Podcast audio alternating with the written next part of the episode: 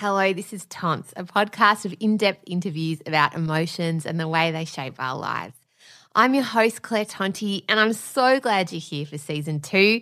Each week, I speak to writers, activists, experts, thinkers, and deeply feeling humans about their stories. My guest today, Joanna Bennett, wears her insides on her outsides. Her poetry speaks to the heart of things, little things that are really big things. What it feels like to watch someone you birthed into the world sleep beside you.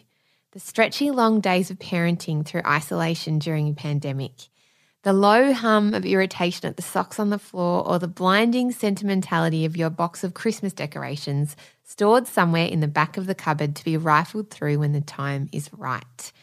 Jo writes in a way that makes sense to a sleep deprived, addled, sometimes hormonal brain. That's me, if you hadn't guessed. Her poetry gifts us fragments of womanhood and motherhood and aching love and the daily grind of parenting tiny humans. I first heard her poetry spoken about by Pandora Sykes on the High Low podcast and very quickly ordered her 2020 book of poems called Tiny Lungs. Illustrated by her son, each group of words for me was a window into the heady mix that is parenthood the fear, the exhaustion, and the love. For me, poetry helps, especially when I'm bone achingly tired and overwhelmed, or hormonal, or just plain over everything. There's no pressure to finish a whole chapter, let alone a whole book.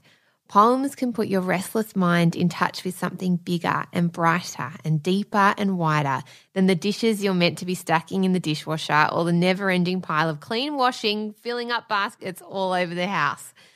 Whether it's her words about the light on a sequin or the heartbreaking simplicity of her poem Bones about grief and miscarriage and friendship, Joanna Bennett, or the poet Tatterhood as she writes under, helped me through some of the isolation this pandemic and COVID 19 has brought over the last few years. We had second babies, daughters who want to eat wise and scale precipitous heights. It's from her poem Wise about parenting her daughter. And we had them about the same time in 2020. And while Jo lives in Bristol and I in Melbourne, her third book, These Are My Delicious Sandwiches, speaks into so much of what I felt being pregnant when the world was beginning to lock down and what that would mean for me, but also for my baby and our little family unit. Jo is exactly as warm and funny and honest as I hoped she'd be, and her voice leapt out at me across the internet airwaves late at night in our backyard studio. I read somewhere once that sometimes putting art into the world is like sending out a beacon to your people to say, Hello, here I am. Is anyone else out there feeling the same as me? And that's how I reckon it is with Jo. I hope you fall as much in love with her as I did during this conversation. A little more about Jo. In 2017, she was longlisted for the Outspoken Prize for Poetry and in the December was commissioned by GOSH Arts to write a book for Great Ormond Street Hospital, which was subsequently turned into a film read by Rupert Everett. She is now the author of three books Swimming Underwater, Tiny Lungs, and These Are My Delicious Sandwiches. Before we start, I wanted to give you a heads up that this conversation does include discussions of miscarriage, pregnancy loss, and infertility. So if you find these topics difficult, this one may not be for you, though in a big way, I found Jo's openness really healing and comforting. Here we are back again for Tont season two. Let's kick it all off with all the feelings, and there are a lot in this one, with the delight of a human that is Joanna Bennett Tatterhood. Hello, Jo. How are you? I am so well. I'm so excited to be chatting with you. Honestly, I can't tell you. It's a real, real pleasure for me. Oh, thank you. Me too. I've been such a big fan of your work. Thank you so much. Oh my goodness. So we've actually never met, have we? We've just kind no. of spoken over Instagram. yeah. just here and there. So I wanted to ask you how you got into writing poetry. Because I actually don't really know much about you other than what I've gleaned from reading your poems. Well, I think that I've always loved writing since being a very little girl. I, it's something that I just, it's my thing. I don't know if you have to have a thing, but I really love that as a creative outlet. And then the sort of Tatterhood writing came about when we had our first child, Arthur. And um, I was really struck at really similar age to our daughter now, around about 18 months. We went on a trip to Los Angeles, and when we came back, the jet lag and the teeth and everything just kind of meant that sleep was very hard to get. So in those times where you're just lying there for ages in the dark, um, I was just trying to occupy my mind in a kind of pleasant way, trying to own the time rather than feeling frustrated at sort of this time spent where things weren't quite working. And I just was starting to write in my mind, going through the experiences in my mind. And then I would just jot them down onto paper when I got out of the darkened room. Um, and I found it really, really, really beneficial at that time to just work through those feelings because with the first child, all these things were so different. It's a difficult it's so i find it extremely hard to vocalize that feeling of the challenge. I was talking to someone about it yesterday because you don't at all want to be ungrateful. You're you're loving the experience and you're delighted you know to have these wonderful children but there's just that feeling when things are just like it's just really difficult and it's so hard to describe. So i was just trying to work through those feelings and put them down onto paper. And that's where that all started really. And then i just started sharing them through Instagram. Yeah, I really came to Instagram properly when I suppose a couple of years before Arthur, but um, it was a real game changer in terms of making connections with other parents really and sharing those experiences. Yeah because that's what comes so strongly through every poem i read. I, I i found you through the high low and i i ordered tiny lungs and it kind of winged its way over from the uk to here. And that's what struck me so strongly. I have two little kids, and there's just so many poems that I've read, and particularly when we're going through this pandemic as well, that mm-hmm. just hit me so hard in my heart.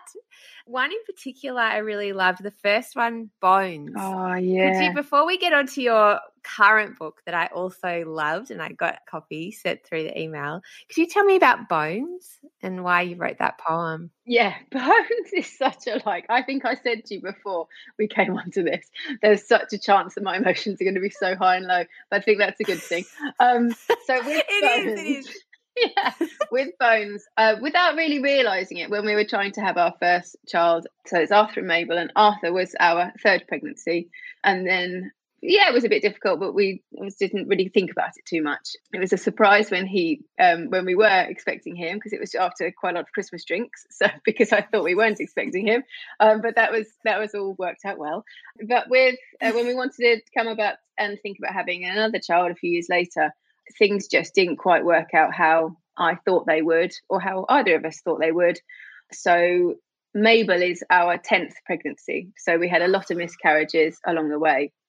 Wow. So Bones was really a way of trying to work out and process the thoughts of that pathway and the miscarriages and the things that were kind of going awry at that time because it's a very isolating experience to go through where I definitely a glass half full person. So I found myself when I was going through that, you're kind of like, hey, everything's great, everything's fine. Yeah. I'm doing that very English way of like, I am great.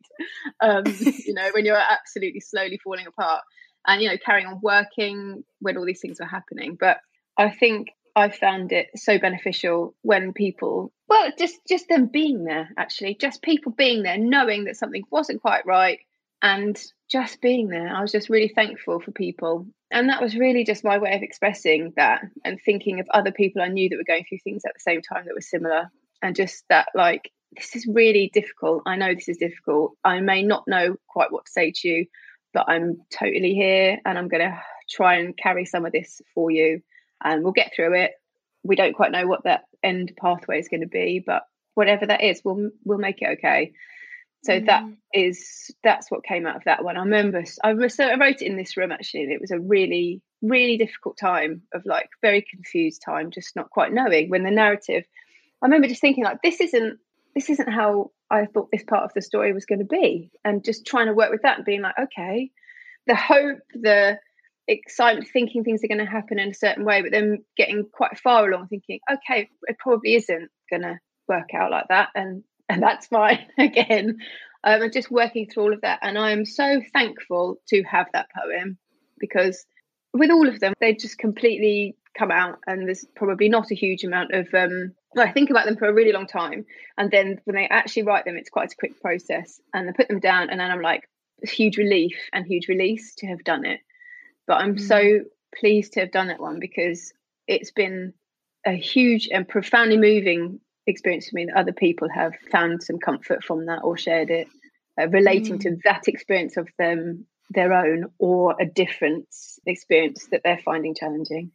Yeah, because yeah. I I've only had well not only, but I had one miscarriage that shocked me in its intensity that it happened to me. I had mm-hmm. I it was with our second pregnancy and yeah. I was sort of floored and ended up on the floor and in an ambulance at like three o'clock in the morning. And I just had never been prepared, I felt, for an experience like that, even though I kind of heard the term miscarriage or yeah. you, you kind of hear it bandied about like, oh, that could happen to you. But I hadn't really thought about it being such a visceral experience. What was that like? Because 10 miscarriages, I'm so sorry. That's so hard. Well, it's interesting that you said the phrasing there where you said, oh, I've only had one, but one is hard. One is enough. One is the one, I think. Once you've had that one and you're a different person, I don't, you know, I'm a huge supporter about talking about this. And I don't mean that to be like terrifying or worrying to say, like, you know, it's, it, it but the gravity around it should be honored. And the, whoever's gone through it should be like, that was really hard. Um, I probably will swear, but yeah.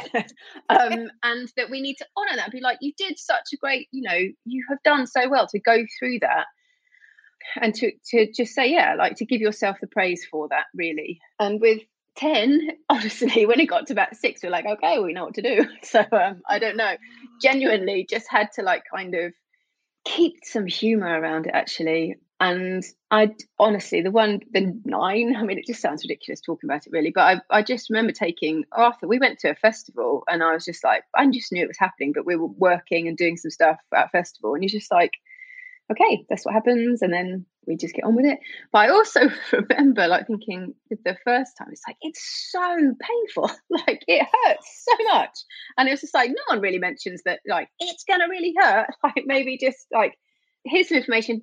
This will be really helpful. Take these tablets, maybe sit down and do some of this. I don't know. I just think sharing those experiences without fear um, and just saying you can, you'll be fine. It's going to be okay. But this is what you're going to have to go through. But again, it's I really took on the experience of trying to have another one, I think. And I found that for me really helpful in that I read reams and reams of information about what might help. And, you know, some of it's just insane, like kind of like, I don't know, put your foot in a bucket at midnight and, you know, just trying to pick out the things which are going to be helpful and going to be useful. And I was like, okay, we'll probably take on board some of that stuff I mean, we went to see, we went to. Um, I have no qualms about being really honest about this because I hope that it will be helpful to people. But we went to see, um, we went privately to see like if IVF might help us, and um, I remember the chap was so matter of fact. And again, I passed this information on to the people that may see him, and he was just like, "Nope, that's not going to happen. For like, we will not even do IVF for you because you're not going to get pregnant." And I remember having that meeting, going like, "Okay," and but in my head, I was like, I don't think you can tell me what to do. so I remember just coming away going, no, I'm going to read about that bucket. I'm going to be put both feet in that bucket. And I yes. think I really threw myself into the challenge. Um, but that's not to discredit the fact that for huge amounts of people, it's not about how much work you put in at all. But for me, I found it beneficial and helpful to think about the things that I could just try and do. And someone advised me, they said, try everything you can and then when it comes to time that you think you probably stop trying, then you've done everything and you'll be at peace with that. And we really genuinely did get to a place, I think, where I was like, yeah, um, I was with the, the recurrent miscarriage clinic here at our local hospital who are amazing. I was on a trial program with like um, taking progesterone, which I think was what led us to have a successful second pregnancy. Again, I'm not sure about that but yeah, I do think whether it's one or 10. Yeah, I read on a forum someone had had like 26. You just think one or 26 It's just like, geez, it, it reinforces to me how incredible I believe women to be, how they can oh. endure and share and support. And that's with bones. This is all that is like, that is a poem of support and just saying like, it's a shit club, but it's a really supportive one. So just, I suppose it's just my way of trying to take something positive out of that painful journey. I guess because that poem Bones, I, I felt that when I read it. And you talked then just about womanhood in general. Mm. I found the journey of womanhood into motherhood, there are a lot of things that shocked me that I sort of hadn't realized that women had to take on. What do you think about that? Oh well, well, it's quite a long chat I could have about that. Um, That's what we're here for. That's what we're here for, Jo. Do share. um, yeah, I think so. The journeys. Oh, I think as well. The thing which I didn't realize was how important having a sense of humor would be, and how it's just like. I mean, Mabel is. I wanted to ask you, how old is your youngest now? She's 18 months. Amazing. So Mabel is nine, 19 months. So she literally, probably in the last four days, has really switched on and like properly smash up everything. So Christmas tree, why, why are we putting those up? Because it's literally like, oh, mm. boom, do it. And my son is just like, you can hear him just like, Mabel, please don't. And he's just like trying to quietly do his stuff. So I think that thing about motherhood and womanhood that I didn't really realize was this kind of like need to learn some techniques to just calm down when this is like so intense and it's like everyone's just being themselves. So no one's trying to be, you know, like a dickhead or anything. Everyone Yeah. is literally living their life and there's quite a lot of noise and there's a, a lot more noise than I expected. Um, but also embracing that and just trying to work some techniques to myself rather than just like I tend to let things build up, build up, build up, and thinking like, "You're sick. Surely you can see that I'm struggling with this." And it's like, of course he can't because he's wonderful and he's being six. And I let things build up and build up, and I'm like, "Ah!" and I think I just need to try and like kind of like chill the things out of it and just be like, have. And the ultimate thing I think I learned with the motherhood thing is like have some expectations, then throw them out the window as far as you can. Don't expect anything you think to happen to happen. So if you have Yeah. any plans, put them in the bin. Um, if you want to go somewhere, you'll be late. I don't know. Just like it's just literally nothing is going to end up as you expected, and that's going to be okay. You know that whole like Yeah. it's fine, it's fine, everything's okay. Yeah, it's so interesting because we have kids pretty much the exact same age. So I have a son who's six and a daughter Ah. who's 18 months. Perfect. And we sort of were going to have kids a bit closer together. And then I had that miscarriage, and it took me a long time to build up to actually trying again because it was such a traumatic experience for me.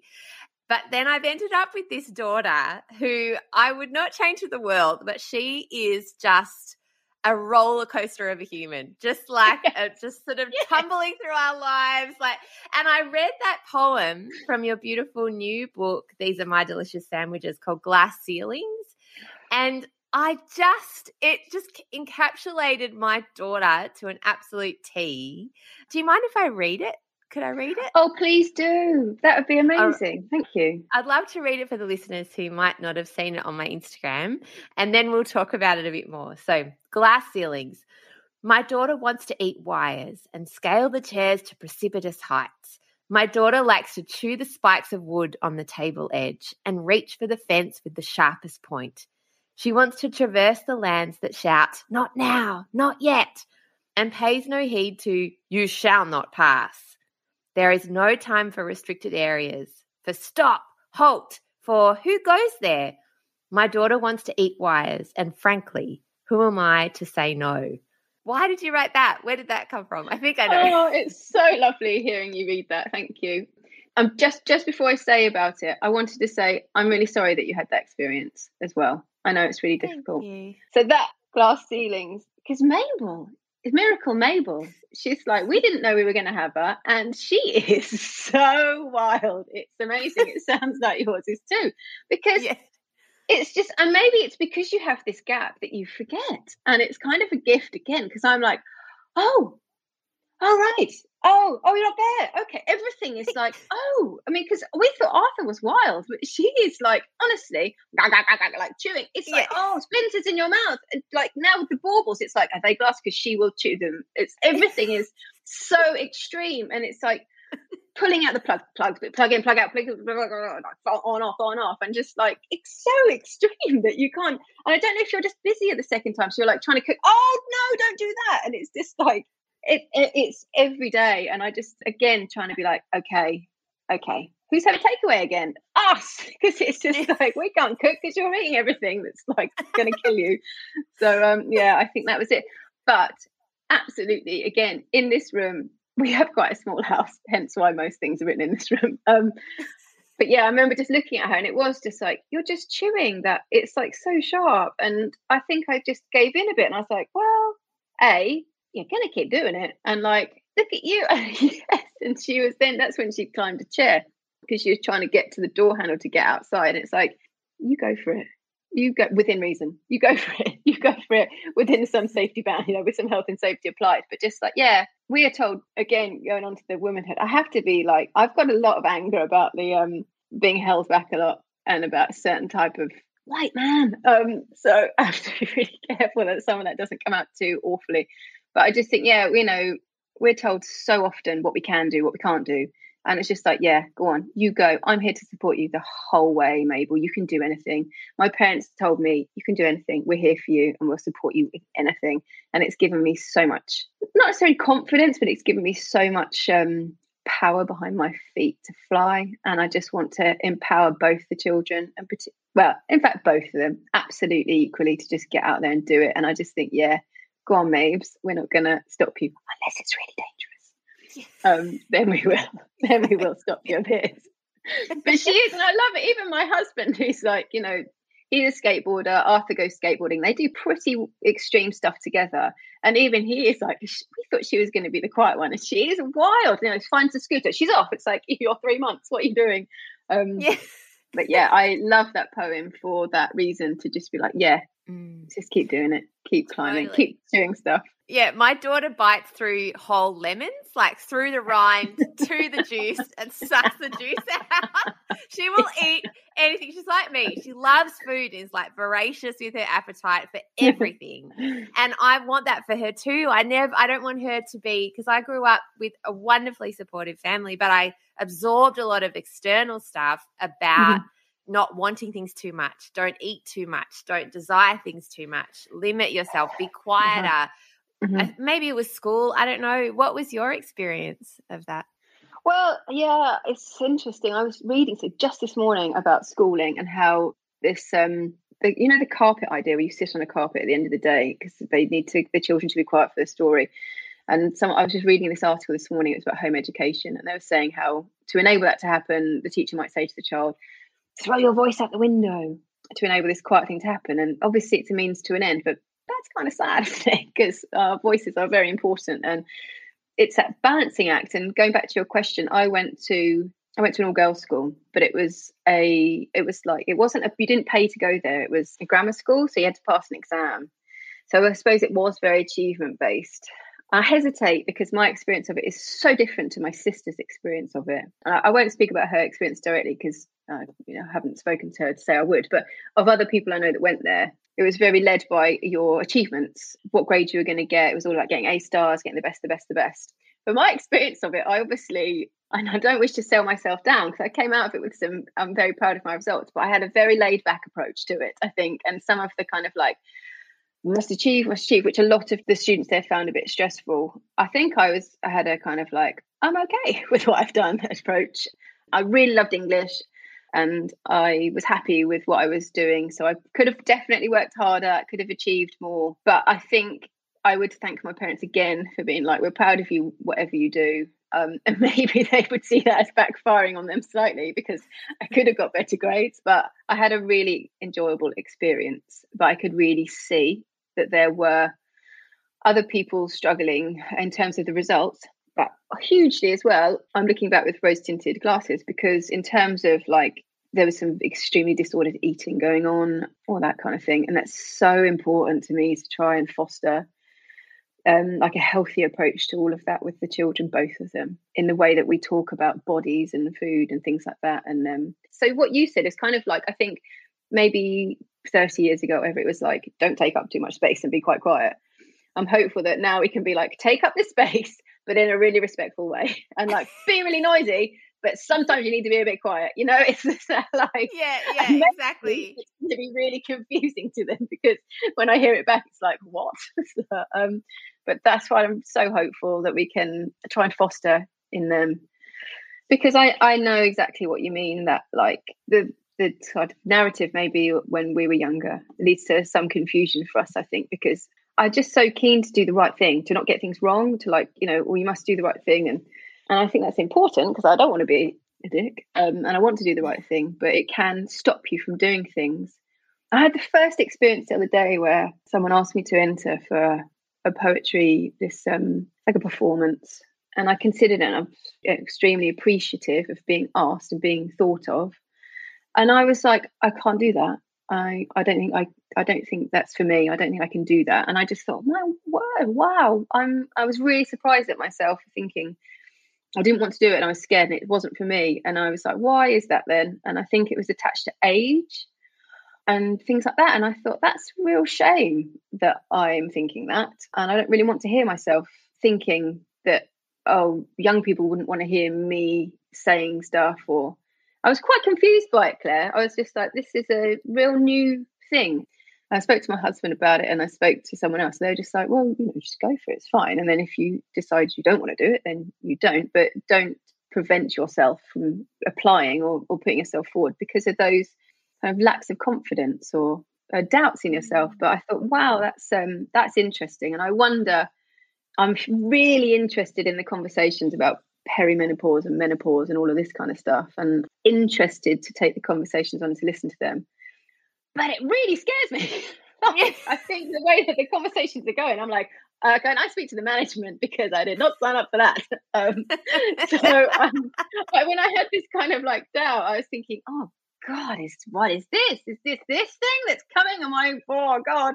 So I'm really keen to seek out, and I'm just trying to seek out now, like experiences that people have had of the menopause or the perimenopause, where they're being really open and honest about it, but there's a good ending because a lot of things I've read recently, it's like quite quite the journey, and I'm fine. And we're going to strap in and like face it and do it together with everybody. Um, but yeah, yeah, it seems like a lot, doesn't it? Yeah, mm. yeah. And so, because how old are you, if you don't mind me I'm, asking? I'm 44. So I'm you yeah. look 44. Oh, thank you so much. But I think that's and that's part of the reason why I think that when um, we st- struggled to have our second child, I think that was all sort of age related. Hence why I'm thinking, oh, are those doors going to be opening sooner than I possibly expected? But that's fine. Um, I just want to be educated around it and then we'll see what's going to happen. But in terms of like, I don't want it to cloud my judgment on taking things on. But again, I think this whole pandemic has had such an effect on my confidence and anxiety levels. Like there's a constant, I've got constant low level buzz of like anxiety and worry. And I think that's a shame if that stops us doing things. And I thought, mm. yeah, I am scared of this opportunity and I'm still going to try and see what happens because that's a good example for the children as well. It totally is because I agree. I'm I'm 36, but I I did feel for some reason this kind of pull to be less because I'm I'm older, but not just because I'm older, but because I'm a mother.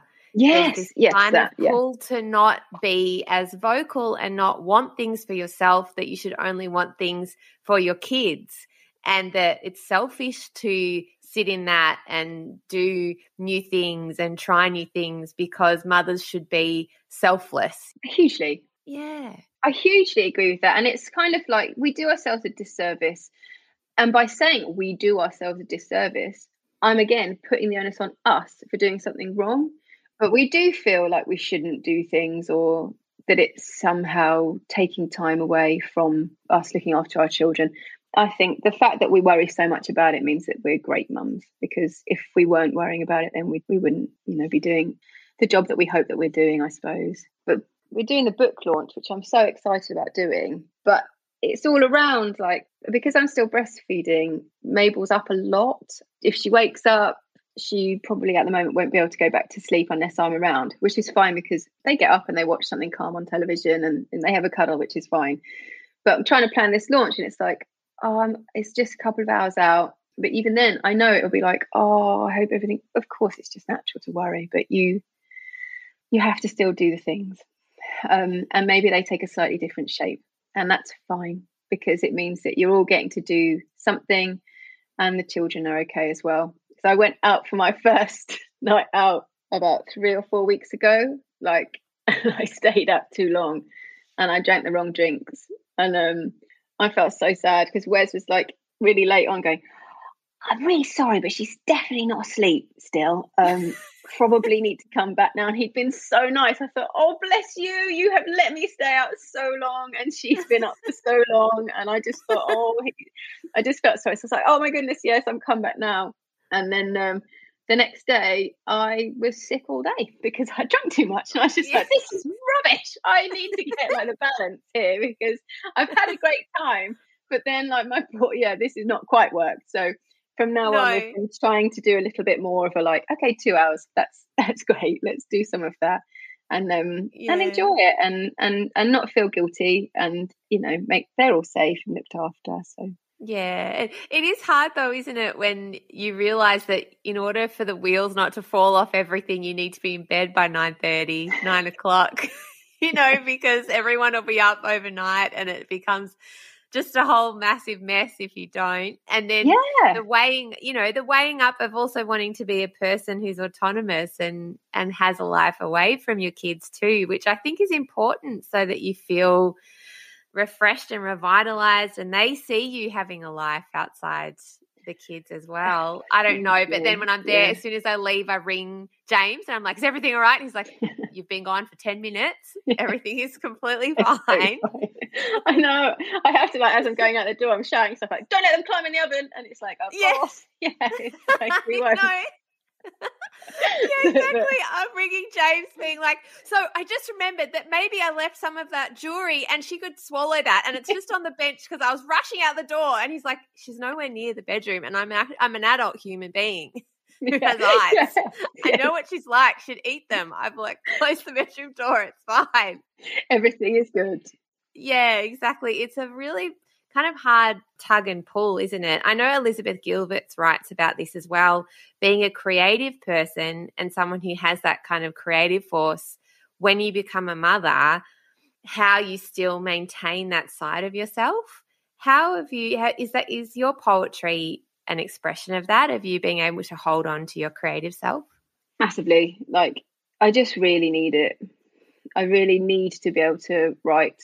And it's just my way of it's absolutely my coping mechanism and the coping mechanism but also that outlet for creativity. Because otherwise yeah i think i would feel that you're just literally like a vessel for enabling other things to happen all the time. Um so yeah and i cherish it. I cherish that time. And maybe that's why i'm looking forward to a period of time where i will have much more time to put into it so everything at the moment I can see. I, I love the journey of the books. I can really see the development that's happening in them, and they're very by their very nature they're something I think about, think about, think about, and then get onto the page very quickly, as I said earlier. So they're they're quite succinct, quite pithy, and I'm looking forward to exploring at a later date some longer form writing. But at the moment, this really works for me. And it, as a, it's like a need when they're in there, and it's like something I've really got to process.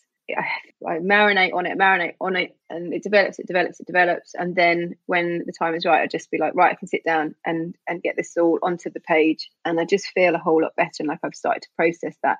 I mean, gosh, the last two years has just been just overwhelming, as you know, you mm. going through the same thing. Yeah, what was it like for you to give birth during the pandemic? I know that you wrote that beautiful poem, Birth Plan. And yeah. I, I mean, we both did the same thing, right? I gave birth in May, and you gave birth maybe was it the month April. before in April? Yeah. yeah. What was it like then in the UK? I mean, we're in Australia, so we had a different experience here. I think for me, it was because we'd gone through this pathway to get Mabel. The whole of the pregnancy was just like, let's just hope this works.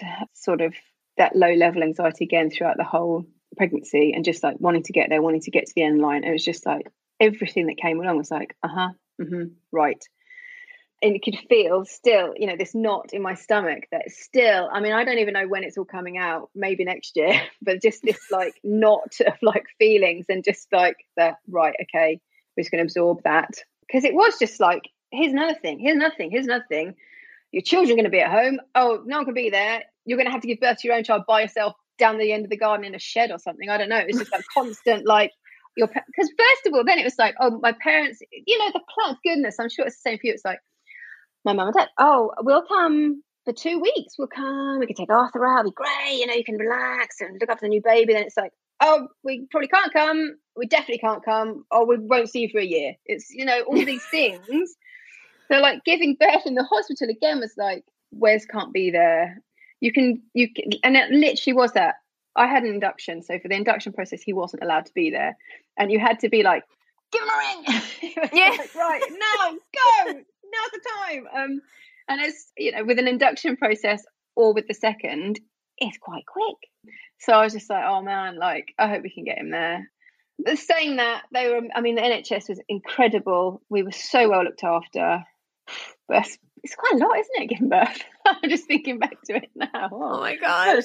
Quite a day. Yeah. But it was all it all came about and she came and it was just like, you know, it was just a ah, the child is here. Um, just then everything you just forget it all, don't you? And we were like, oh, she's really pretty. we're like, where did she come from? and so that was really nice. But then, of course, because of how things go, Wes then had to leave and he got some horrendous, like, norovirus from the hospital. Poor man.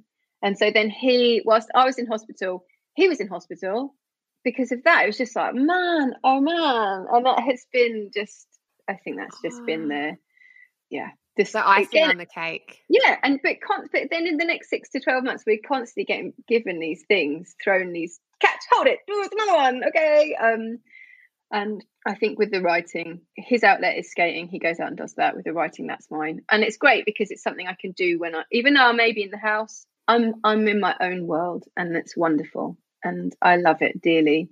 I just love it so much. It's like it it's just reminds me of being young as well. And I remember writing as a as a young girl and how freeing that is to be able to work through the incredibly challenging things that all of us have to go through. And that's, you know, I, I paint a picture of everything's been like, ah, but it's also been ah at the same time, you know. It's, it's been a difficult, it's been a challenging two years, but it's been a wonderful two years. And I've enjoyed being able to write about those things and I want to remember them because time's flying by and it's nice to be able to mm. to remember all of these things. It is. And I'll be able to write a poem again soon about that time. I tried to do a podcast and then my dad like constantly texts me and I didn't know how to turn it off. So that that's the next one. I can't wait till afterwards. But I won't be able to like tell them because, well, hopefully, Mum will listen to this. But she, I can't be like, oh, well, you know that podcast uh, got quite a lot of texts, and they'll be like, oh no, I'm so sorry. Oh, yeah. they sound like so supportive and beautiful. And oh, on that, actually, I wanted to ask you about the poem Dishes because mm. it strikes me that you have a wonderful partner. I'm just imagining from the sounds of it, a wonderful skater yeah, partner. Could you tell us about the poem Dishes and what you, how what it means? Yeah, yeah. because I was we were having a chat about I'm trying to think about how I can phrase this so well and delicately um, in advance. So, we were having a discussion about how some people within relationships might become frustrated if there's a lack of intimacy. And I was just saying, well, I think that I think we were we must have been watching something or something was sparked off from something we were discussing and it was just like the woman wasn't necessarily particularly enthusiastic and I was like, well, she's probably got quite a lot to do, isn't she? so she's probably uh, got quite a lot of washing up to do. And whatever it is, I don't know, that's going on, like all the stuff she's got to do. So maybe, you know, she's a bit tired. Um, and that's not yeah. in the forefront of her mind in the tiredness when, you know, a child's eating a table, you know, something yeah exactly it's not very sexy when you're looking around there's like half folded washing and something in the dryer that you've left there and there's all the dishes in the sink and then yeah. like someone's like thrown up on the couch it's not like overly you know there's bills sort of sitting around everywhere yeah and i was just saying to him that like it's all about how you phrase it i was thinking you know if you were to say oh, you know, we haven't done it in a while, shall we? You know, that's probably not the most romantic delivery. Whereas if you were to be like, do you know what? I've done the washing up. You ever sit down, you might be like, oh, that's very attractive. That is a really attractive thing. And you're like, oh, but it's just, yeah. So that's where that comes from, where it's just literally again about communication and how you can help that, how you can use communication to to just help your relationship work in a nice way. And like, I think also things aren't transactional. I just think all these things along the way help each other to just try and have a slightly easier path. Someone making you a cup of tea, you know, or just being like, how's your day? You must be tired. Yeah. Just, just wash, just a bit of washing up might, you know, might just, help just, things along.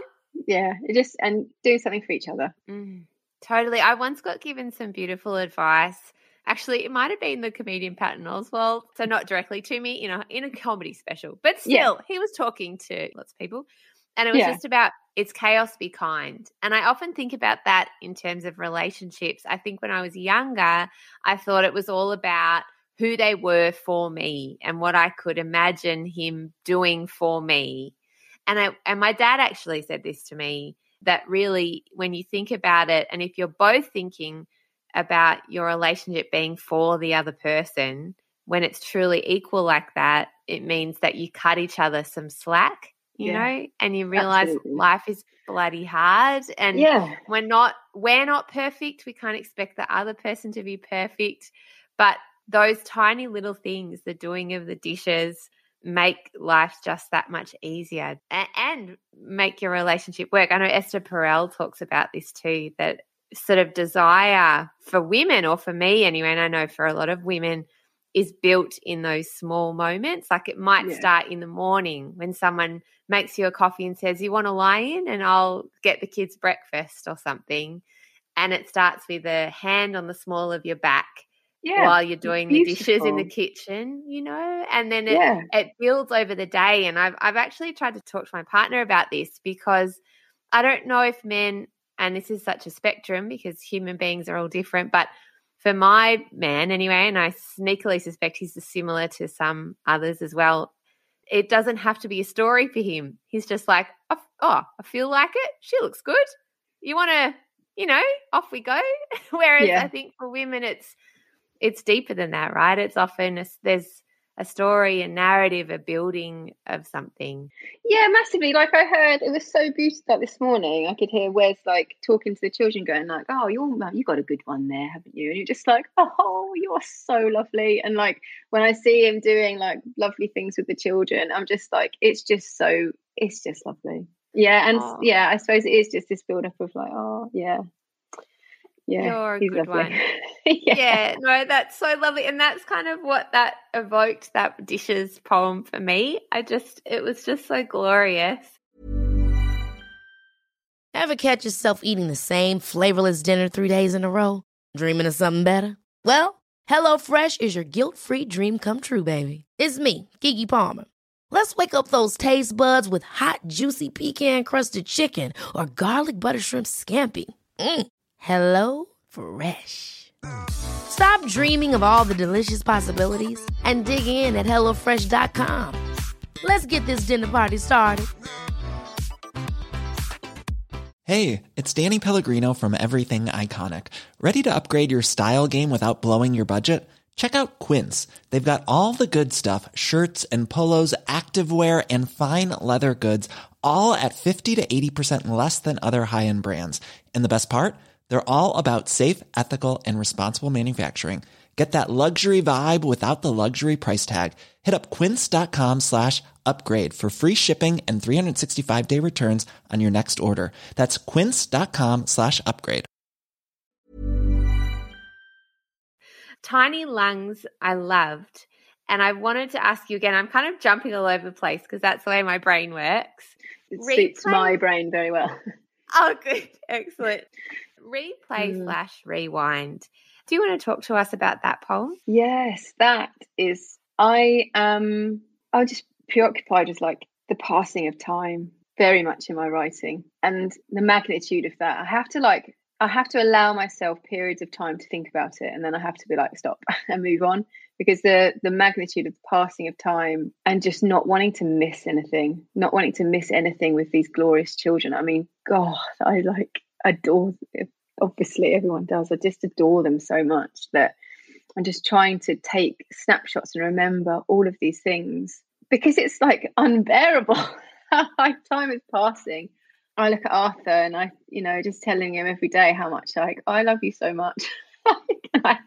you know, I mean, I'm sure he'll think back and be like, she said that a lot, didn't she? um, but it's just that, just trying to capture it, um, just trying to remember it. And I'm sure it's the same. You know, you have this long, long day and you think, gosh, sometimes you think dinner time, bedtime, I'm keen to get them to bed. And then afterwards, I think, oh, I'm sorry, I didn't mean that. And there you're like looking at your phone, looking at pictures of them, just like, I love you.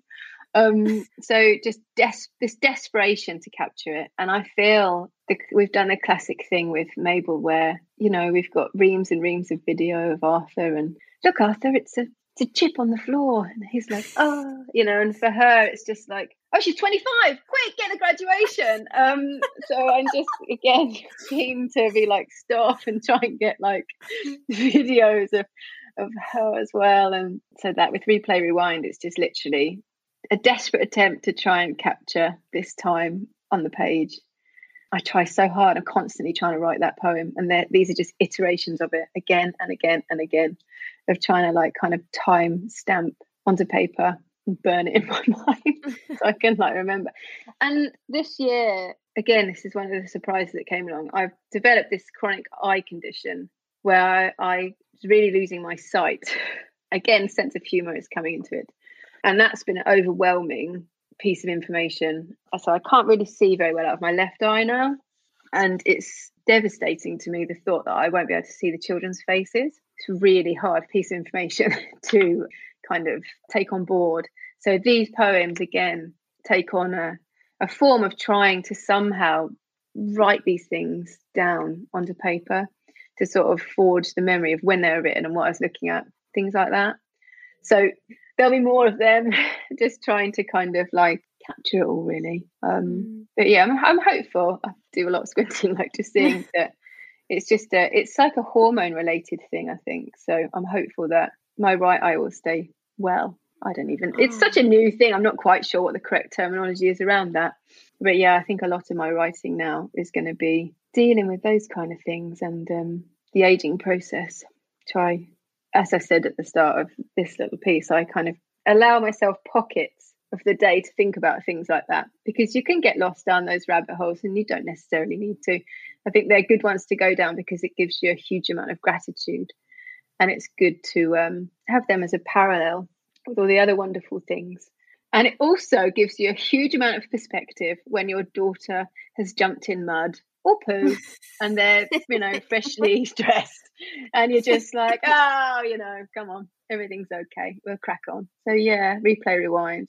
I haven't got oh. that one up. I don't have. I've got some of the poems up, and that one actually I might put in Arthur's room. I think I love that. Oh, it's so beautiful. I'm so Thank sorry you. that's happening to you. That's yes.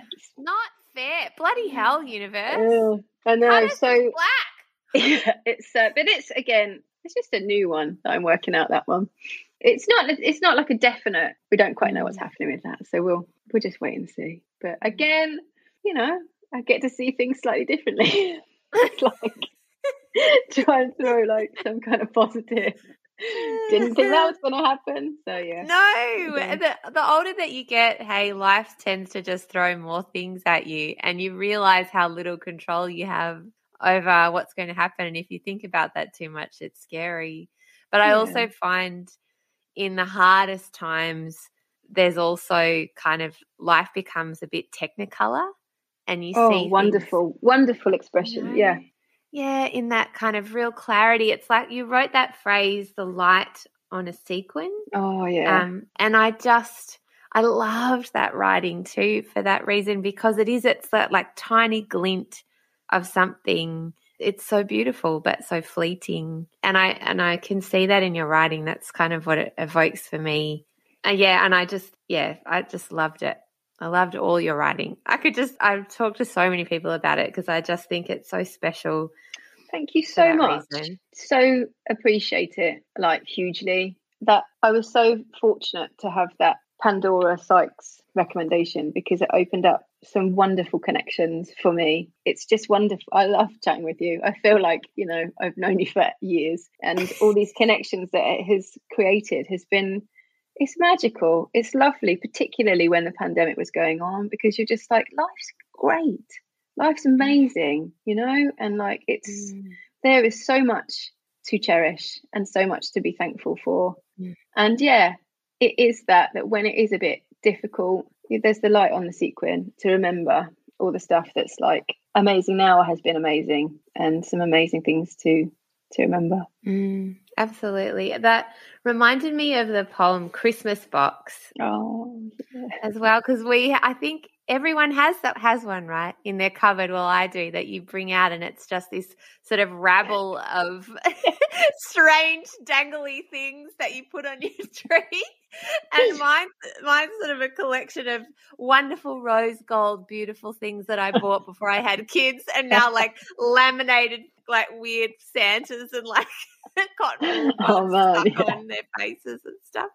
Yeah do you want to tell us about christmas box yeah, I think that's again the one, the Christmas box in my mind is the one in my mum and dad's house where it really is that mix of.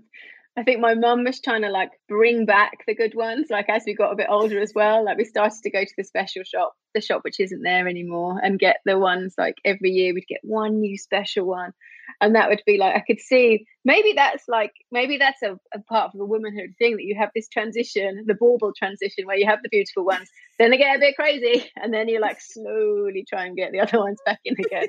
Um, yeah and it just reminds me of this box when at the bottom you've still got it, it, even though she might be like you know the shinier ones are coming in you've still got the weird like I don't I think it's like shredded wheat like sleigh, which is very bent, and I think most of the things have come off. And you just look at it and you're like, oh, I love that sleigh, and like you know the this it's the like glitter bits and things, and I just love that even then, like my mom and dad are like, there's the sleigh that's coming out. And it's just it's just lovely. It's absolutely i mean it just sums up so much about families where you're all vying for this notion of what you think might happen. But really, it's just this crazy little box with all of you in it. And like, that's why you love it. And you wouldn't change it for the world. And you know what? If someone came along and said, your box is kind of like, oh, you got some odd stuff in there, you'd be like, it's my box. You know, it's like don't don't say anything about my box because it's amazing, you know. and it's just like that's the beauty of families because yes, Mabel's eating wires, jumping in the mud, but you're like, you know, and you might have your moment of thinking like, oh, okay, what time can we leave? You know, but you're, if anyone else was to criticize, you'd be like, Mabel, jump in that mud, yeah, another wire, eat that. Um, you know, because they're yours. And I'm literally looking at our tree right now. And this year, Arthur has decorated that on Saturday with the most pride, and it looks. I reckon our tree looks very similar to your tree right now top half very busy, bottom half not much going on. Yeah, um, no. And as each day passes, it, the baubles are moving up because Mabel's breaking everything. Because we were putting them on, we were like, "Oh, Arthur, here's the one that you made. Oh no, don't eat that!" Oh. like, it's just becoming, yeah, it's quite top heavy, but it will be a thing of beauty.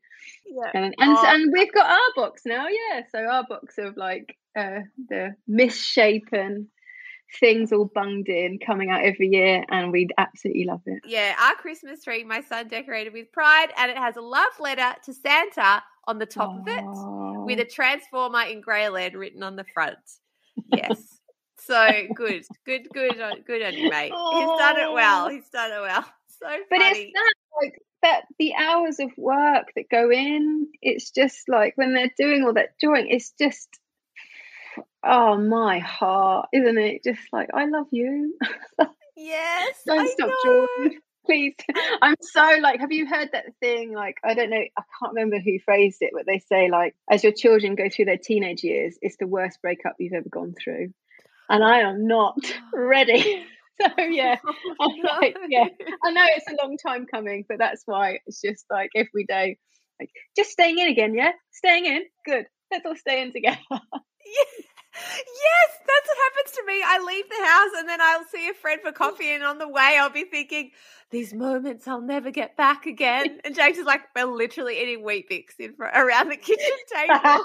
yeah, yeah, and she's like, like, 19 months. Yeah, yeah, exactly. Oh, but it is. I know. I, I read a, a piece of writing that broke my heart. That was that with your son, especially, it's like a breakup and oh. also that motherhood is like a series of small griefs because each little person oh. that you oh. meet at that time you'll never see again because they get older each time. I'm going to make you cry again, and I've already cried. that, so that is amazing. I'm taking that. That's giving me goosebumps. Oh, do you know the amount of people in my life are going to be like, well, life is like all these series of. I'm having that. That's so beautiful. Oh, thank you. Oh, I love yeah. that. Oh, look, it wasn't me that wrote it. I think it was a, um, a writer in Australia called Mia Freedman. Oh, so she did very well. I have to write that down. That's amazing. Yeah. Sorry. Oh, also, I can play it back. I don't need to take notes. No. but, but, take the note, go for it. Yeah. I think that's really worth it. And look, I know we've reached an hour, so I'm conscious that you have kids and life to get back to. But I feel like I could talk to you forever. Let's be oh, friends. Can we be yes, friends? please. Yeah, I, well, I'm having you. That's it. yeah, that's okay. Yeah, honestly, I it's like an absolute treat for me. I like knew. I was like, yes, I can't wait for this. So oh, yeah, I've loved talking with you. Thank you. Oh, I've loved it too. And I really think that a lot of people will get a lot out of it as well. I think we're all going to go and research perimenopause and menopause and try and figure out what the bloody hell we're in for. That's what yeah. I think. Yeah. After this as well. Well, congratulations.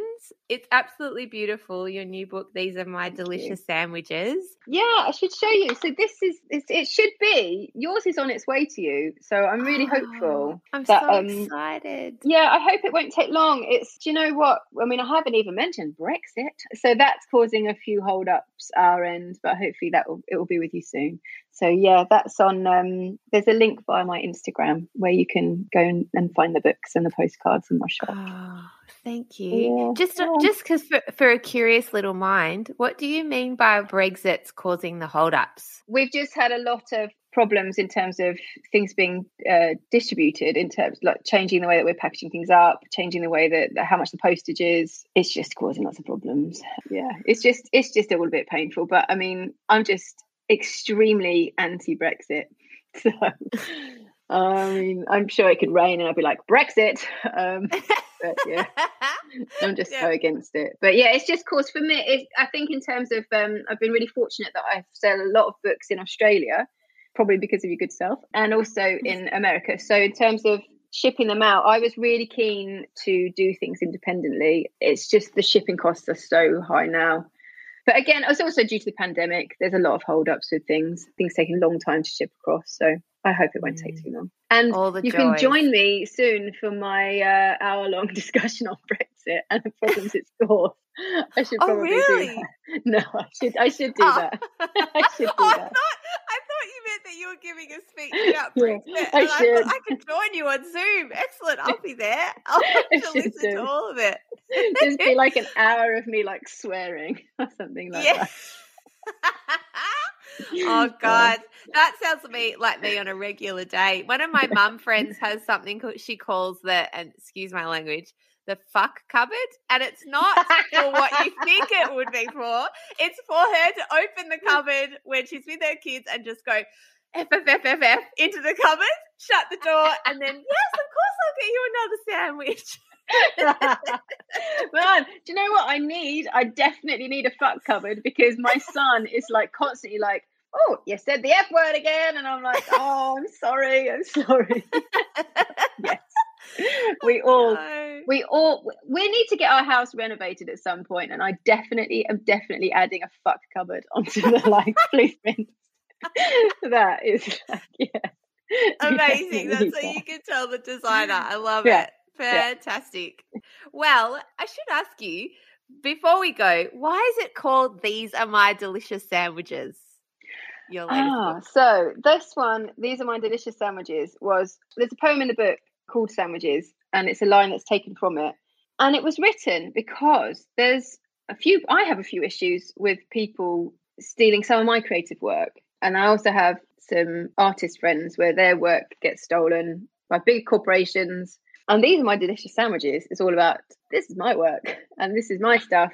Don't steal it, please. I might lend you some, um, but please don't steal it. And going back to that, like you know, just just asking. before people take things. And these are my delicious sandwiches. Is all is I wanted to call a book this because it's about this is my stuff. This is my space. I'm not afraid to take it up. I'd really like to share it, and I want you to be proud of your sandwiches too. I mean, it gets a bit tenuous, but um, I want you to be proud of your sandwiches too, and to own them, and to be to be proud of them, and share them when you want. But people can't steal them. So that's that's the uh, pretty succinct uh, explanation about what that is.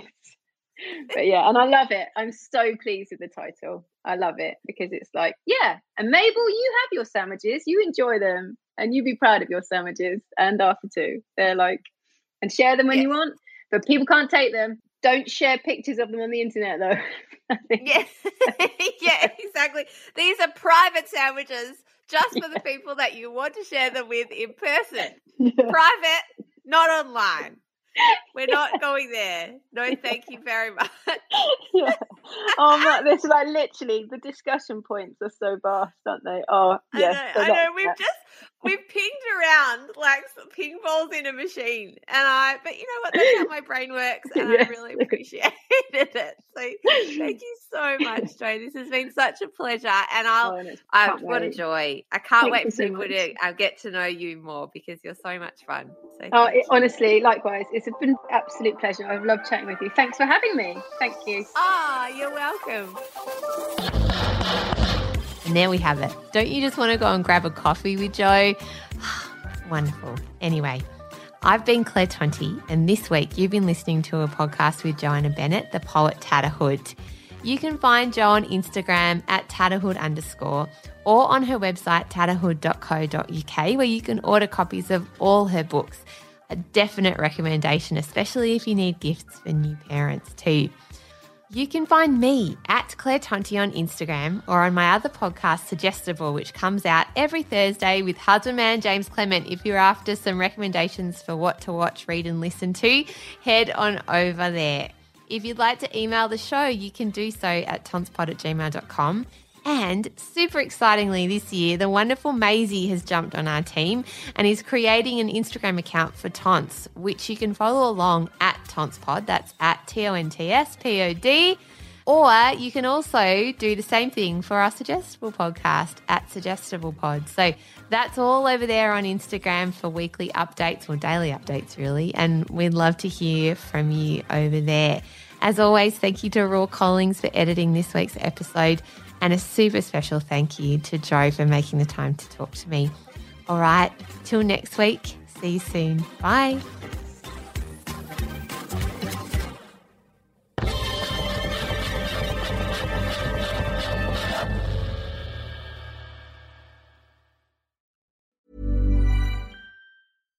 Hi, I'm Daniel, founder of Pretty Litter. Cats and cat owners deserve better than any old fashioned litter. That's why I teamed up with scientists and veterinarians to create Pretty Litter. Its innovative crystal formula has superior odor control and weighs up to 80% less than clay litter.